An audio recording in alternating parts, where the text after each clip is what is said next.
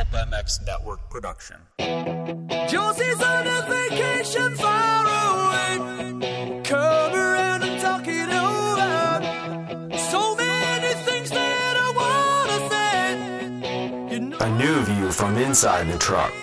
X racer to racer and eye to eye. A casual look into the personalities of the sport and an experienced perspective into the action from week to week. It's Jason Thomas's Industry Seating. Presented by Pirelli Tires, Fly Racing, Blendzall Racing Motor Oil, Works Connection, Plum Creek Funding, 612 Suspension, Fast Foundry, and ProGlow.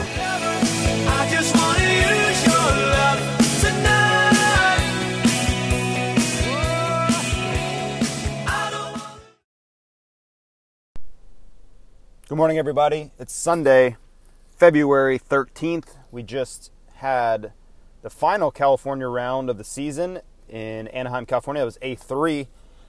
And it's been a long run. Uh, these California rounds up and down the coast, over to Glendale.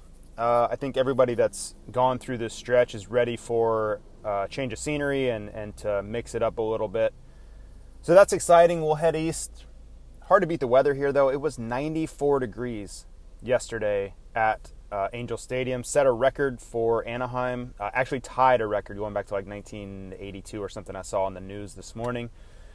But I wanted to get this podcast out early because it is Super Bowl Sunday, and I will be focusing my attention to football, uh, probably for the last time for maybe six months or so. So, it might be a little bit shorter today. Want to touch on what we saw, of course, go over uh, trends and what I think is going to happen. But before we get into any of that, let's thank the sponsors of this. Of course, title sponsor of the Industry Seating Podcast is Pirelli Tires. Thank you to them. Thank you to Josh and the whole team over there for being a part of this from the very beginning. They were the first sponsor of this podcast. So thank you to uh, Pirelli Tires. Guts Racing. Go check out all the great products they have at Guts Racing on Instagram, gutsracing.com. Andy Gregg and the crew over there putting out great products. Plum Creek Funding. Zach Morris, you can reach him at 720-212-4685. And if you're paying attention to what's going on, the uh, the housing industry is about to see a big change. Mortgage uh, mortgage rates are going up. It's going to get much more difficult to get a loan. The Federal Reserve is going to be tightening, which means that bank requirements to loan money are going to get more difficult. So, what does that mean for you? That means you need to reach out to Zach and see what you can do about it ASAP because we're about to enter a higher interest rate environment. That means things will get more difficult. The Fed is going to, uh, for lack of a better term, suck liquidity, out of the market, and uh, everything as far as lending will get more difficult. So, reach out to Zach. Fast Foundry, Robert Carrico and the crew over there, they are your one stop shop for small business, large business, get more efficient.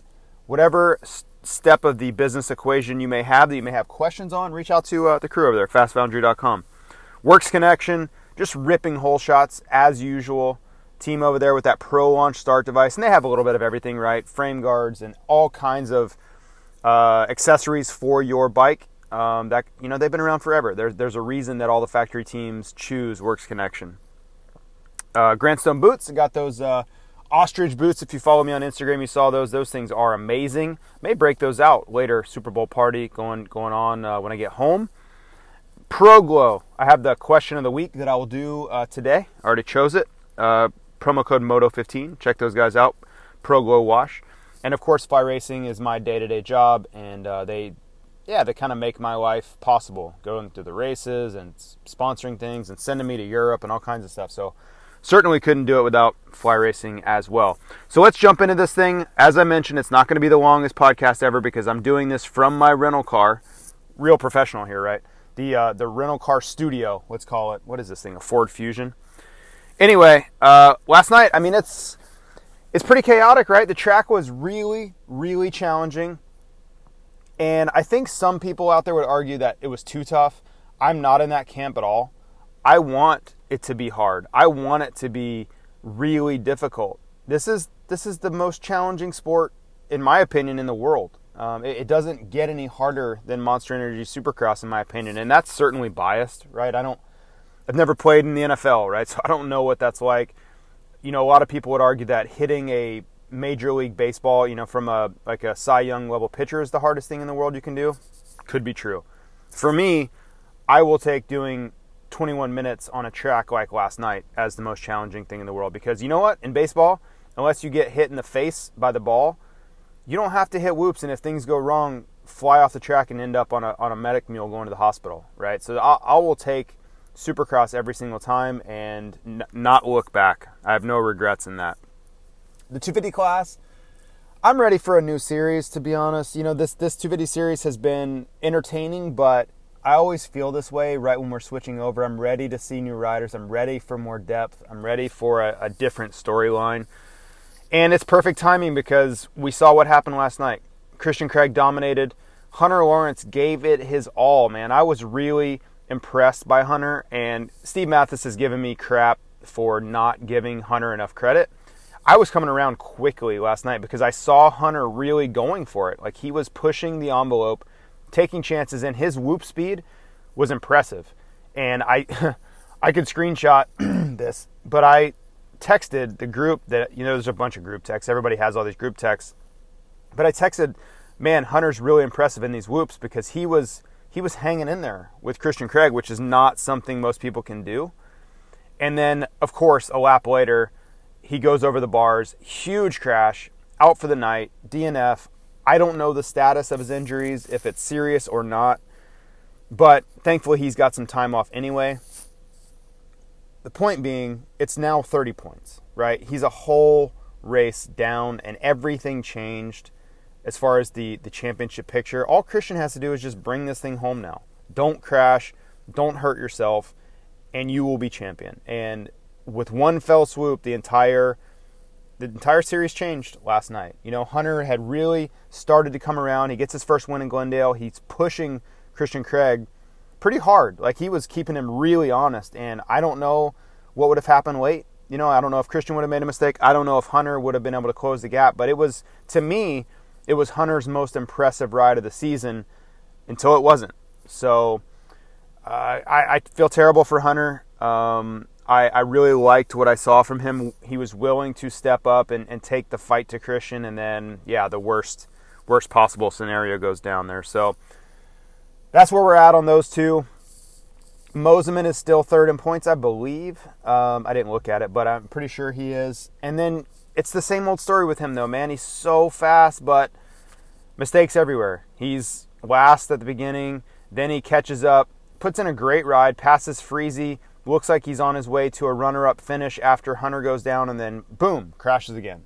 And this is just rinse and repeat for Michael Mosiman. It's incredible speed and way too many mistakes. And until he can ever find a way to remove that from his repertoire, you're going to see the same thing. It, it, I have I thought we were past it. I really did. But I guess that, you know, I was the fool there because we're we're still in the same boat.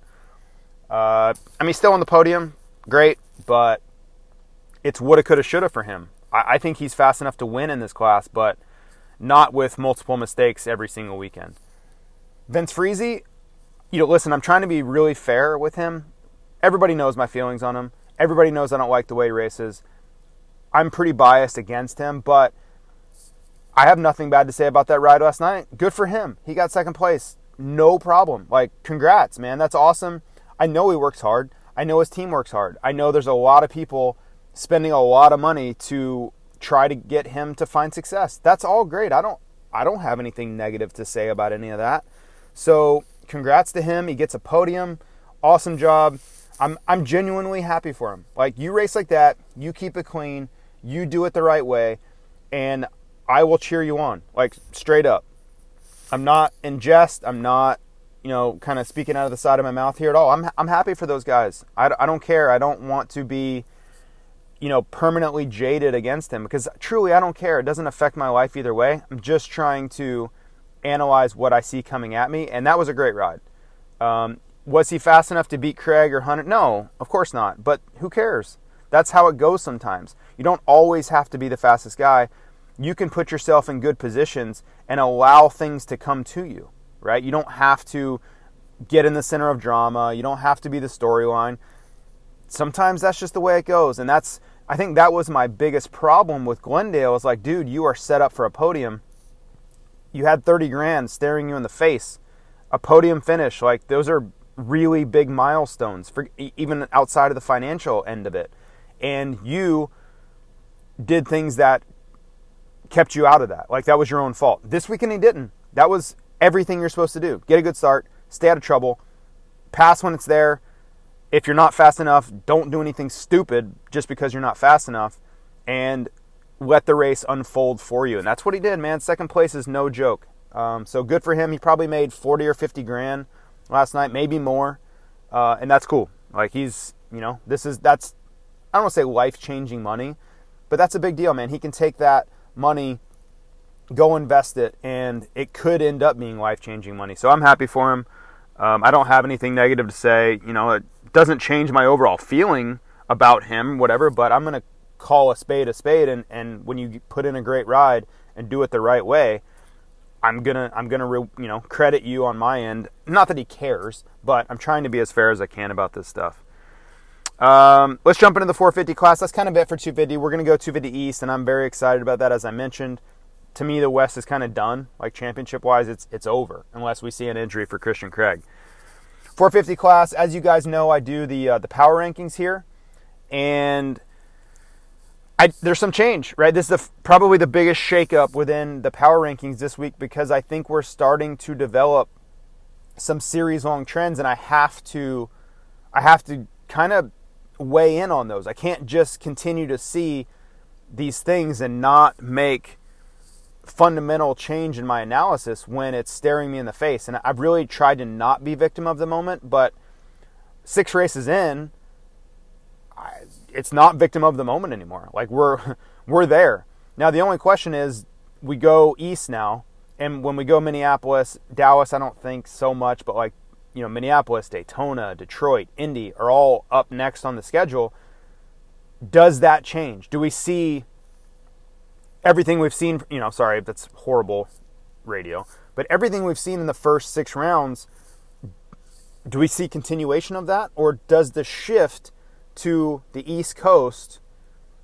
Do we get some sort of change back? And I don't know, right? I'm, and I'm trying to weigh all of that when I do these pound rankings but for now, I feel pretty confident. There are a few guys, but I, I don't know what to do with them, and I'll, I'll touch on that, but I'm really confused about where to put them. But without further ado, number 10, I have Plessinger, and I feel like he's fair at 10.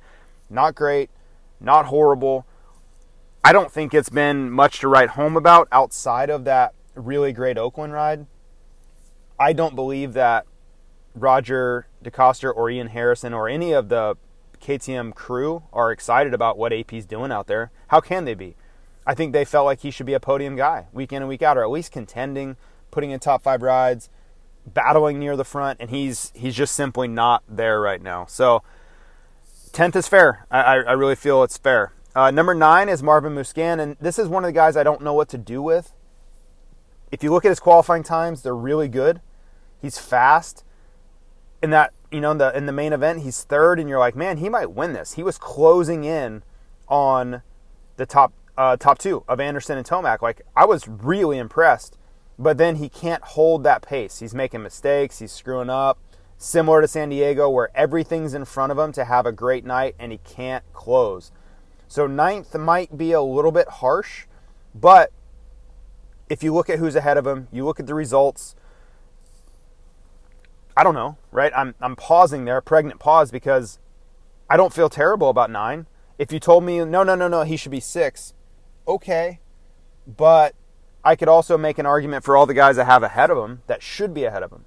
So uh, I'm, I'm kind of in a show me state with Marvin. Like, if you want to move up in the power rankings, then prove it. Because right now, I could make a case for why you should be behind several of these guys ahead of him.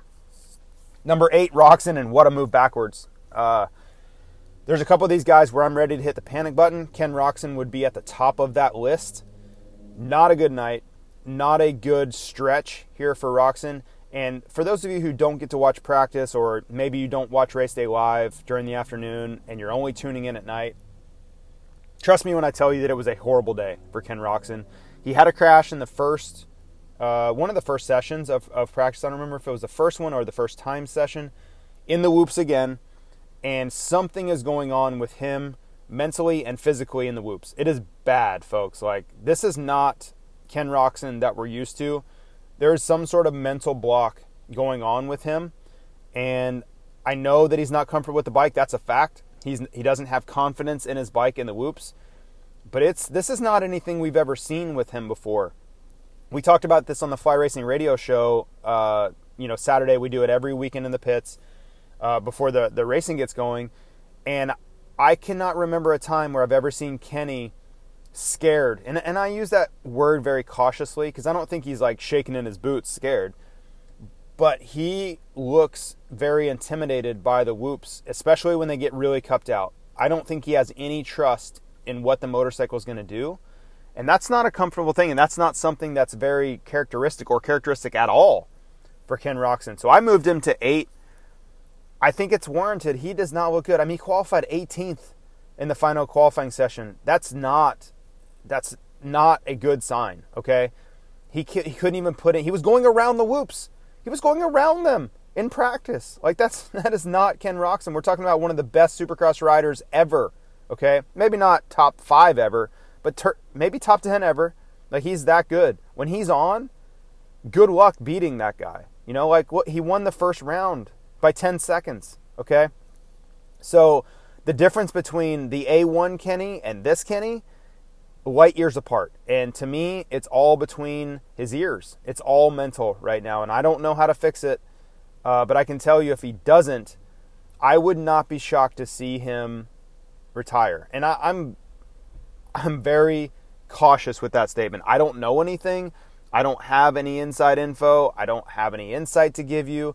But I'm telling you, this is a contract year for him. And if things don't improve and he is not having a good time and he looks like he's scared of the whoops like he did yesterday, it would not shock me for him to step away.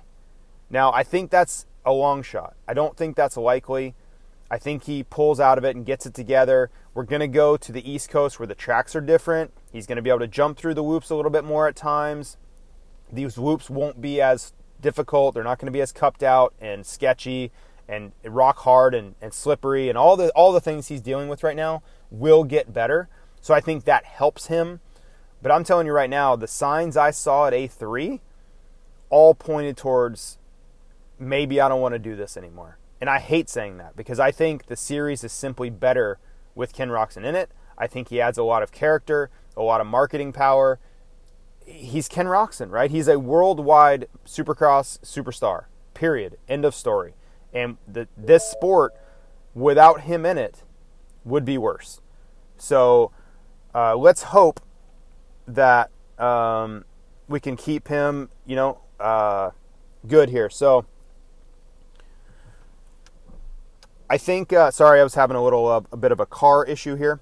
Um, just watch watch for him in the next few weeks. He really needs to turn this around, and if he doesn't, I will be very nervous about what that looks like moving forward. Uh, I don't think that's a good sign for Honda. Like, what do they do? Do they go sign someone else in the interim if he steps away? Like, that's all stuff that we shouldn't even be talking about because I just, man, I don't, I, I've never seen Kenny look like he did at A3. Like, he looked really scared of the whoops. That, I, I've, I know that feeling. I was scared of the whoops damn near every weekend. I've never seen Kenny look like he was scared. He was always the guy that was like, how is he doing that? Like, these whoops are brutal and he's just crushing them. That wasn't him. So just something there. I have him at eight. I've never had him that far down in my life, and it's for good reason. Number seven, Justin Barcia. Barcia rode really well. Like that's a third, and and from the get go at A3, he looked spicy. He looked like he wanted to be out there. He wanted to be at the front. He was grabbing hole shots at the beginning of qualifying practice. He was at the front, even as stupid as it sounds, in the parade lap of the night show, like the main event parade lap, he was at the front. Like he was winning the parade lap. He just looked like he had confidence oozing out of him. And he was like, I belong at the front. I need to be at the front. If anybody else wants to beat me, so be it. Like you're going to have to go through me though. And we haven't seen that a lot from him lately. And it, it, that was a nice return. Like he just looked like he was back. So uh, good for him. I think, you know, he brings a lot to the series. Sometimes to the negative, right? I, I think when he gets really aggressive and knocking people down, I don't love that, as we know. But the more protagonists at the front of the series, the better it is for everybody. So nice ride for Barcia. Seven might be a little bit harsh. I could have moved him up, but and I will if he has another ride like that at Minneapolis. I see the same things. I promise you, I'll have him back. You know, three, four, five. Eh, maybe not three, but four, five, six for sure. Number five, Dylan Ferrandis. I mean, it's the same old story with Ferrandis. His starts suck. He gets it. He crashes on the start of the heat race. It puts him out of that race. He's really sore. He wins the LCQ. It puts him in a bad gate pick for the main event. He gets a bad start again, and he has to fight through the pack. This is the same story every single week, time and time again. And until he finds a way to fix that, you know, like Eli Tomac seems to be better. He got a second place start.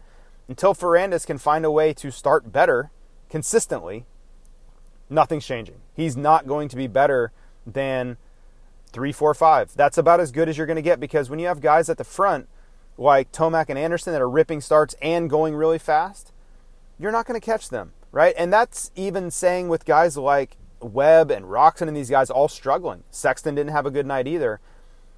With those guys having bad nights, you're still just giving it everything you've got to get back to fifth. The, the field is just too deep to have a glaring hole in your game, and that's what's going on. Like he has a glaring hole in his game, make no mistake. The starts are killing him. They always have. They have outdoors on a 250, outdoors on a 450, supercross on a 250. The only way he was able to overcome that is he's just so much better than everybody, right? He, but he's not so much better than everybody in this class. He's as good.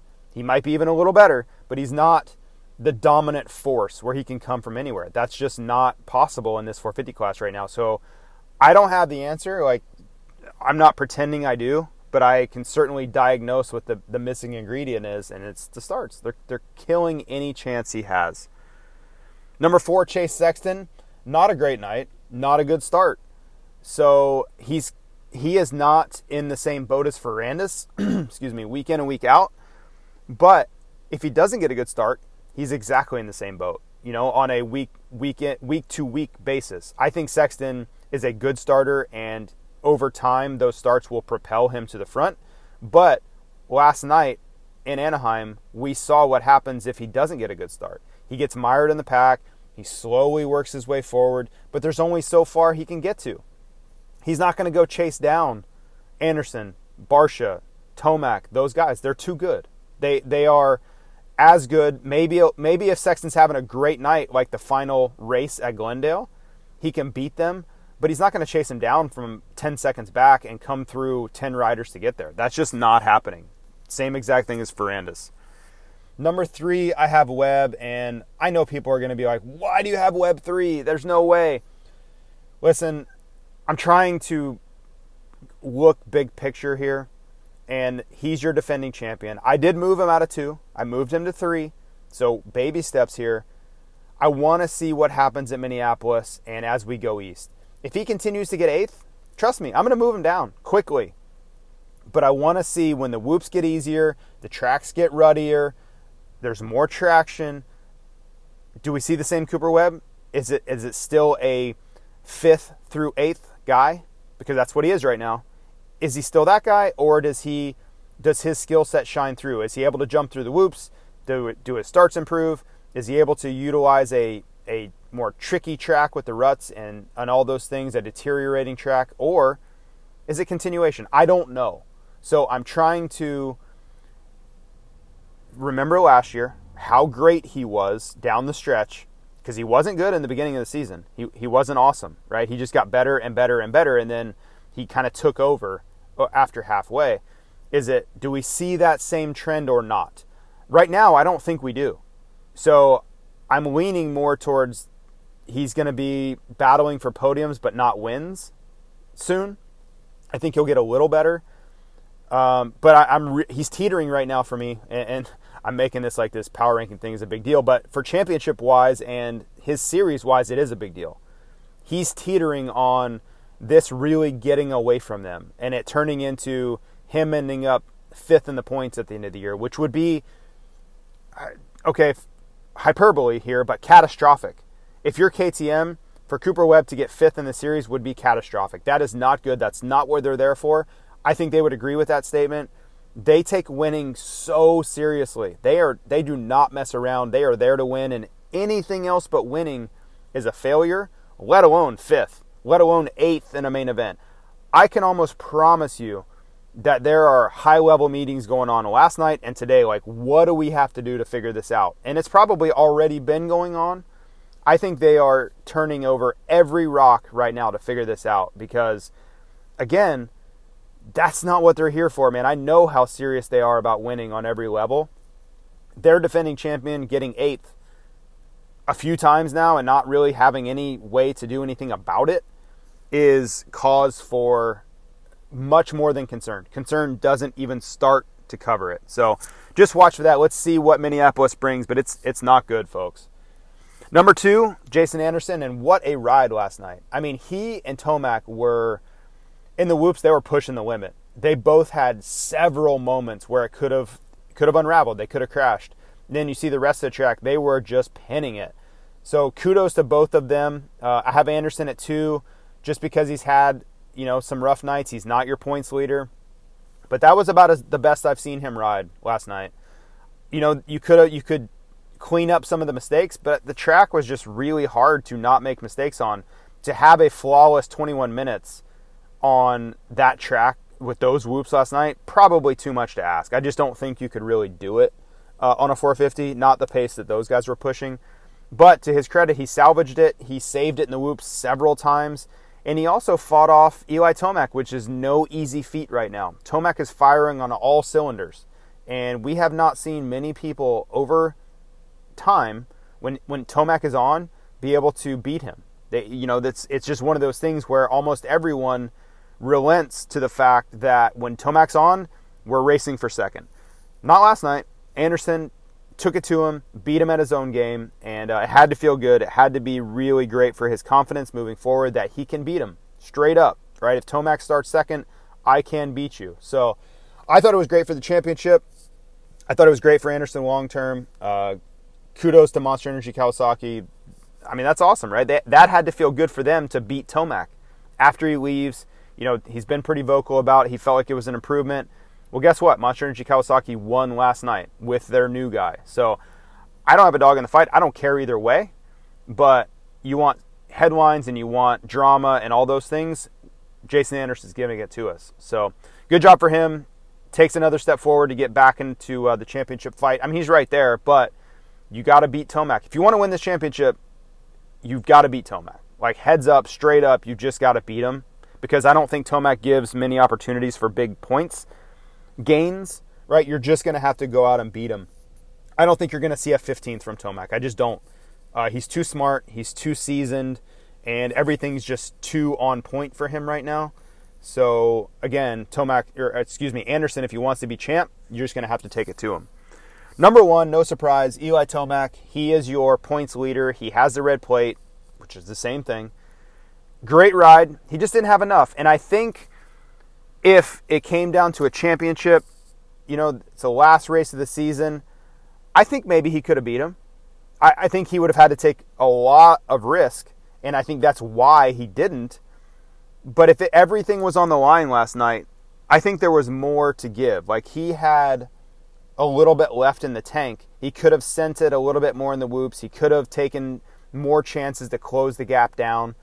Uh, you know, a couple times when he got squirrely in the whoops, he would have just he would have just you know rolled the throttle on and, and hoped for the best.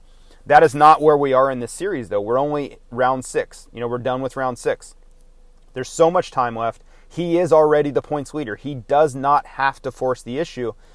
And if I'm being honest, if he is looking at Jason Anderson, he's probably like, okay, yeah, really good night, but look at all the mistakes he's made. Look how many times he's jumped off the track. He crashes at Glendale jumping off the track. Those things are going to catch up to him over time. That's what I would be saying to myself if I'm Eli Tomac. If I'm John Tomac, that's what I'm whispering into Eli's ears like, hey, just keep an even keel, stay on the podium. When the wins are there, take them, and let these other guys make the mistakes because they're already doing that. That's why you have the points lead. Anderson has not been able to keep it clean week in and week out. He has been his own worst enemy thus far, and that will continue. Now, if it does or not, I don't know. But if I'm the Tomac camp, that's the that's the message here. Is everything's going well, everything's going right. Just keep on keeping on and let these guys sort themselves out because they are going to do the work for us. We just do what we do. They're not as clean, and I use you know uh, air quotes around clean as far as like the form, the lack of mistakes, every aspect of the game being on point. Their program's just not as clean right now. There's there's holes here and there, crashes, jumping off the track, maybe a bad start here or there getting into, you know, like the stuff at A1 where Anderson's getting into takeout fest with Barcia, that stuff will bite you over the course of a series. And that's why Anderson's not in the points lead. You know, he got a 10th at the first round. That stuff will hurt you badly when you are fighting against a on point Eli Tomac, right? When Eli's got everything going for him, you can't afford to get a 10th. It will it will be the determining factor of why you don't beat him in the series. So I love everything how it's going for Tomac, right? He I think he rode incredibly smart at A3. He didn't have to win. I think he understands that. He's letting things come to him, right? If the win's there, take it by all means. And I think there will be rounds where he does. We have Daytona coming up. We have, you know, these tracks that are ruddy and soft. He, we know how great Eli is in those conditions. So I think if you are Eli and you're sitting there on a Sunday morning and I don't know if he's flying back or whatever. But of course, he's reflecting, thinking about the championship because this all this stuff does like these racers have tunnel vision right now. This is all they think about. If you're him and you're thinking about how do I get this done, what's good, what's bad, you got to be loving this. Like everything is in front of you, everything is going your way, momentum, your speed, pace, the bike, who you've got to deal with, right? I'm sure he'd much rather have to deal with Jason Anderson being on point than he would Cooper Webb. I know I would. I, I feel like the propensity for Anderson to make a critical mistake is much higher than it is Cooper Webb. If Webb was firing on every cylinder and just looked great, his starts are he's killing it. He looks so awesome the way he did like in 2021 and 2019. I would be way more nervous about that than I would be Jason Anderson and that could be that could prove to be wrong. I could absolutely end up being wrong in that assessment, but that's how I see it. If you get to choose who your your championship rival is going to be, you don't want to pick Cooper Webb. You don't because you know he's a closer. You know how good his racecraft is, and you know he he thrives on that pressure down the stretch. So that's just kind of how I see it. I, I would just love how this is lining up for Tomac. So that's it for this week. Thanks again to all the sponsors. Uh, I kept it a little bit short this week. It's, again, Super Bowl Sunday. I have a lot going on. I got to fly here in a little bit. Went straight to watch the Super Bowl. And um, yeah, no excuses. I, I shouldn't, I guess, prioritize the Super Bowl over this thing. But yeah, these things happen. I wanted to get it done. So hopefully it gets, uh, we can get it produced and out to you this morning so you can listen to it before you get into any uh, Super Bowl party activities. Thanks again, and we'll talk to you next week.